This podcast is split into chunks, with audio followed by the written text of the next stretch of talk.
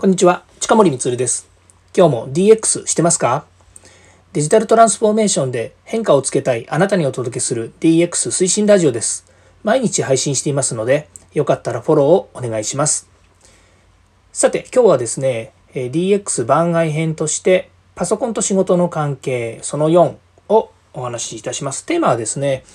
働き方改革が起こってよかった3つのことというのをですね、お話ししたいと思います。良かったことというからにはですね悪た悪かったことっていうのもあると思うんですがこれはですねまた次回ですねどっかでお話ししたいなというふうに思っています。えー、これからですねお話しする、まあ、3つのことについては、えーと、1つは私軸でお話しすることもありますしそれからですねデータを見てですねお話しすることもあるので、えー、聞いてください。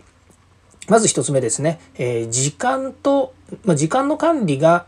えー、ま時間の管理とメリハリがつくようになったということなんですね。でこれは何が言いたいかっていうとですね、えー、ま働き方改革が起こってですね、ま働き方改革っていうのと一緒にですね、ま今回の、えー、新型コロナウイルス感染症がですね起こりましてで、え必然的にですね働き方っていうのが変わったわけですよね。で、えー、このことについてはですねもう今は皆さんですねいろんなこう体験をしたりとかですね実践している中でですね、えー、いろいろそれぞれ考え方もあるかと思いますけれども結果的に私の会社はですね全員がテレワークを、えー、やることになりました。で、えーコロナになる前ですね、えー、まさにその東京オリンピックが来るといった2020年に、えーもうあの地元ですね私の会社があるとこっていうのが東京の代々木です、えー、つまり東京新東京国立競技場ですね。があるすぐ隣の、え、駅なわけですよね。ですからまあそのオリンピックが来ちゃったらですねもうとてつもないことになるだろうっていうのは、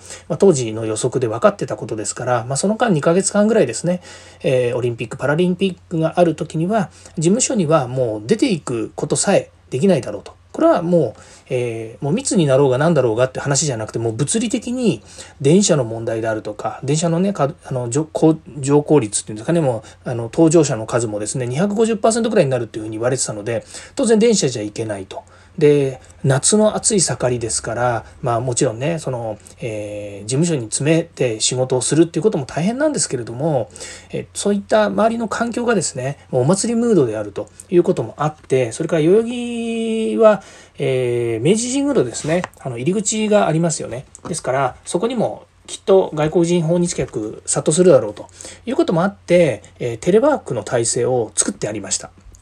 ということもあってですね、この、え感染症が出てきてからですね、もう完全テレワークっていうのに移行ができたんですね。で、それでどういうことが起こったかっていうことが、えこのお話につながるんですけれども、その時間の管理、それからメリハリがつくようになったっていうのは、まあ、基本的にですね、もうスケジュールを、まあ、うちはあの、スケジュールはですね、スケジュールソフトですね、えうちはあの、Google の、えーえっ、ー、と、Google Apps っていうのを使ってるんですけれども、まあ、その中のですね、タイムスケジュールに、スケジューラーにですね、すべてみんな入れて管理をしています。ですから私もそうですし、私のスケジュールはもう全部公開して見えるようになっています。従業員にはですね。それから従業員も自分たちの、えー、と入れるスケジュールっていうのはそこに入れています。ですからそこで、えー、例えば、え何時から何時までどんなこ、どんな会議をするとか、どういう打ち合わせをするとか、えー、自分が何をしているのかっていうことを一応、こう一応ですよ。公開をしています。もちろんプライベートなものもですね、えー、うちはもう少人数で少数制でやってる会社なので、それぞれはあの基本的には自分で自分のまあのじなんですかマネジメントはしているわけですけれども、まあもちろん、あの、家でね、仕事をするということは、それなりやっぱりね、いろんな、こう、えー、なんですかね、えっ、ー、と、必ずぴったり朝9時から夕方6時まで仕事をするっていうわけにもなかなかいかなくなってくるので、その分時間の使い方をうまくやってくださいねっていうふうにしてありますので、まあそういったことをですね、管理してる。ただその管理が自分でできるのと同時にメリハリがつくようになった。つまりそれは自分も同じです。私はまあ会社の代表ではあるけれども、やはり自分の時間のメリハリをつけないとなかなかうまくですね、えー、仕事が、えーできないっていうかですね、あの、でき、できないっていうかですね、あの、きっちりできないということになってるわけですね。で、これは、あの、良いことの話であって、きっちりすることとしないことのデメリットっていうのも実はあるんですよね。ですから、まあ、その辺は、また、あの、悪いことの方にですね、お話しするとして、その、えー、時間の管理がきっちりできて、メリハリがつくようになってたってことがですね、すごく良かったわけですね。で、それによってですね、何時から何時まで何をやる、何時から何時まで何をやるって、今まで結構ざるで、えー、もう並行して、まあ、今でも変わんないんですけども同じ同じ仕事っていうか同じ時間にですね山ほど仕事を並行して並べて、まあ、結構あの細切れに処理をするっていうことをやっていて、まあ、それがいいっていうね、えー、言われている方もいらっしゃるんですけれどもなかなか自分がですねそういうことばっかりやってたので、まあ、この時間からこの時間までしっかりこれをやるんだよっていうことを決めてですねできるようになったっていうのが良かったことですね。それから2番目としましてはですね、えー、と時間と距離を、えー、数値や金額で捉えるようになったっていうことなんですね。でちょっとあまり言いたくないんですけれども結構私地方の方に打ち合わせに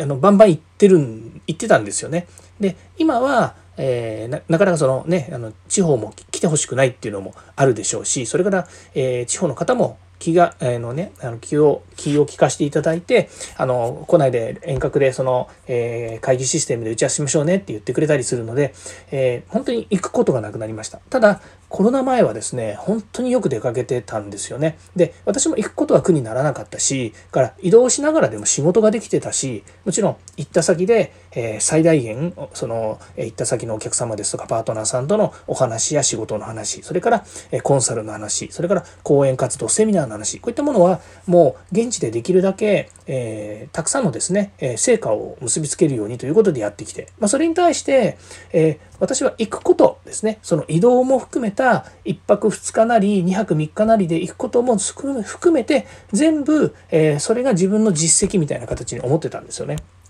でもコロナになって結局そこの部分っていうのがスパッとこう切れちゃったわけですね切れちゃったっていうのは切り離して考えることになったわけですね。ですから、えー、それがね、いい悪いの話はちょっと置いておいて、もう、えー、時間ですよね。例えば移動時間、えー、例えば本当に、え西日本とかですね、九州の方に行くとですね、え数時間かけて、5時間とか6時間かけて行ってたりもしたわけですよね。で、それが結局、え行かないでも、え向こうで打ち合わせる時間ですね、電話なり、それから、えーと、映像会議であったりとかですね、そういったもので、え解決をしているっていうこと、それから、え行った先での講演に対する金額換算ももう交通費とか宿泊費とかっていうのは特に発生しなくなりますから単純に、えー、例えば1時間なり2時間のコンサルの金額がいくらっていうふうな形でも捉えてるってことなんですね。今までは自分の中ではその移動時間も含めて1.5日とか2日とかっていうふうな感覚でやっぱりお客様との接触をしてたっていうことがあるんですけれども今はその、え移動の時間とかっていうものは全く無視して、えー、そのコンサルの時間に関してコンサルの金額っていうのも決めたりするようになったんですね。ということでそのあやふやな部分とか曖昧な部分みたいなものそういったあの捉えてるんだけど捉えてなかったもうザルのような感じの何、えー、て言うんですかね見え方っていうものが全くなくなってもうきちっとこう数値ですね時間と距離を数値や金額っていうもので、えー、捉えるようになったっていう、まあ、そこが見えるようになったっていうことは良かったかなというふうに思うんですね。それで成功してかとか別ですよ。ただそういうふうに自分が考えて動けるようになったっていうことですね。まあ、それもしかするとあの会社としてはあの当たり前のことなのかもしれないんですけども改めてそれができるようになったっていうことですね。それから、えー、世界的に見て資産が増えて投資を意識するようになったっていうことがあると思います。これはあの私のことではなくて本当にもう世界的な話なんですけども、えー、この状況の中でですねあの、まあ、もちろんですね、えーと、資産が増えっていうのはいろんな意味があるんですけどもかなりのですねあのニュースを見るとですね世界の、セレブの人たちの資産は、結構増えたというふうに言われてるんですよね。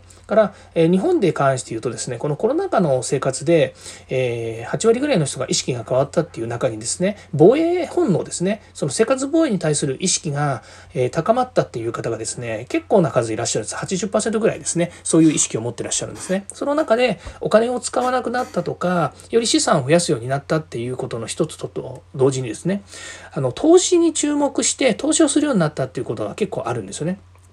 つまり今まで、まあ、あのお金のことに関して言うとですねいろいろ賛否があるので細かく、えーと、私もお話しすることっていうのは難しいんですけれどもただですね、えーと、その生活の中で投資をするということがありました。まあ、それがあってですね例えば、えー、今、えー、そうですねその投資の、ね、いろんな仕組みがあったりとかありますよね。まあ、そういったものからですねあの意識的にそっちに目を向けてですね、えー、あの分析したりとか、それから情報を仕入れたりとか、勉強したりとかっていう人が増えたっていうことがありますので、まあ、今後ですね、えー、そういった自分の、えー、時間の使い方や意識の使い方っていうのは変わってくるのかなというふうに思います。えっ、と、今回はですね、DX の話ばっかりではなかったんですけれども、またですね、このようなお話をさせていただければと思います。聞いていただきましてありがとうございました。ではまた。